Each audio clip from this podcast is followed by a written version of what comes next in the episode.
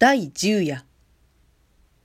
翔太郎が女にさらわれてから七日目の晩にふらりと帰ってきて、急に熱が出てどっと床についていると言って、健さんが知らせに来た。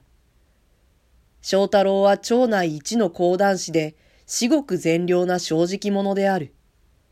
ただ一つの道楽がある。パナマの帽子をかぶって、夕方になると水菓子屋の店先へ腰をかけて、往来の女の顔を眺めている。そうしてしきりに感心している。その他には、これというほどの特色もない。あまり女が通らないときは、往来を見ないで水菓子を見ている。水菓子にはいろいろある。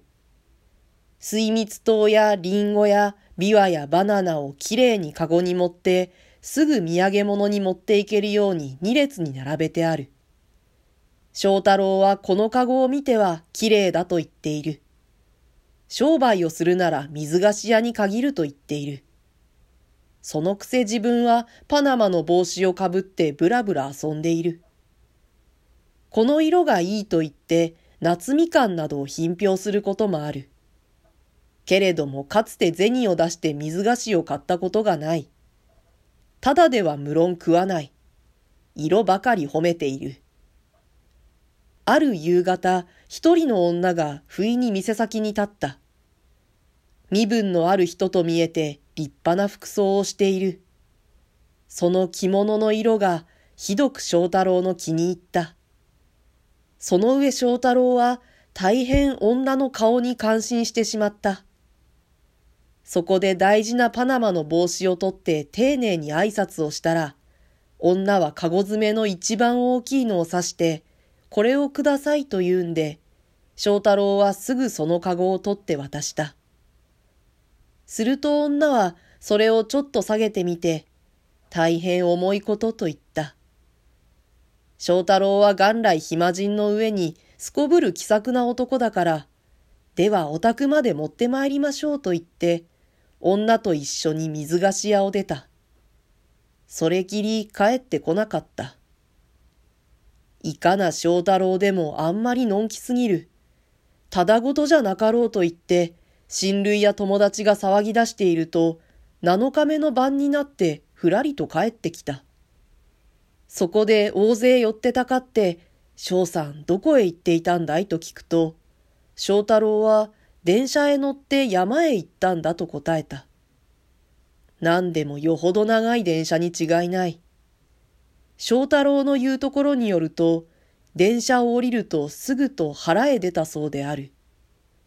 非常に広い腹で、どこを見回しても青い草ばかり生えていた。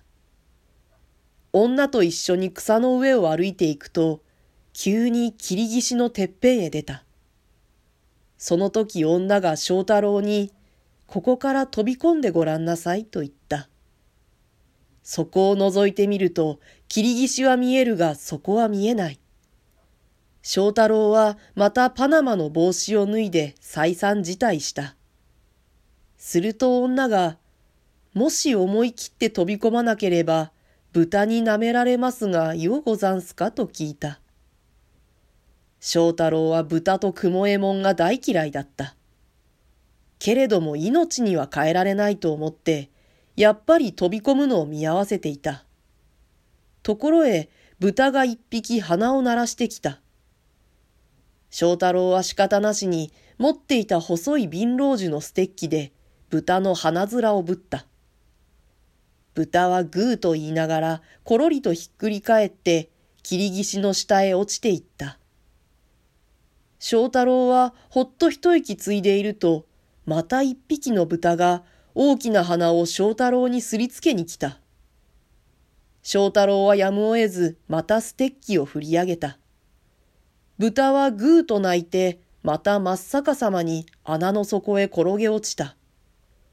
するとまた一匹現れた。この時翔太郎は、ふと気がついて向こうを見ると、はるかの青草原の尽きるあたりから、幾万匹か数えきれぬ豚が群れをなして一直線にこの霧岸の上に立っている翔太郎をめがけて鼻を鳴らしてくる。翔太郎は芯から恐縮した。